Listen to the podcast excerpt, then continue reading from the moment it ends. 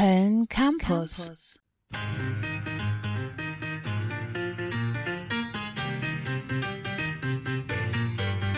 So, mein Kollege Samuel hat jetzt sein liebstes Musical mitgebracht, La La Land. Und warum das der beste Film aller Zeiten ist, erzählt er mir jetzt.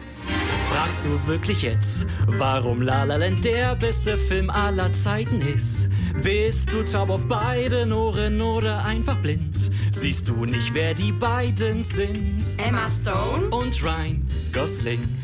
La La Lands Magie ist die magisch-träumerische Liebe und zwar die zwischen Mia und Sebastian, doch sie ist zugleich so real und auch so chancenreich.